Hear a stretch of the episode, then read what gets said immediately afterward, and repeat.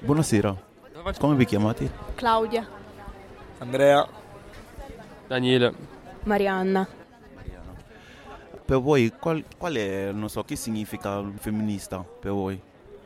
È una persona che crede nei pari diritti di uomini e donne e che si batte per ottenerli. Scusa? Io concordo con le sue parole, sono abbastanza d'accordo, diciamo. Io penso che nel 2023, quasi 2024, cioè essere femministi sembra una cosa importante, differenziare indipendentemente dal sesso, sia maschio o donna. Secondo me è giusto battersi per, per avere uguali diritti, avere le stesse possibilità e non solo diciamo, anche in ambito lavorativo, in ambito sociale, quindi diciamo che è un qualcosa che deve essere diciamo, a livello in, non solo uh, diciamo, limitato in certi campi ma su tutti gli aspetti. Quindi penso sia una cosa importante.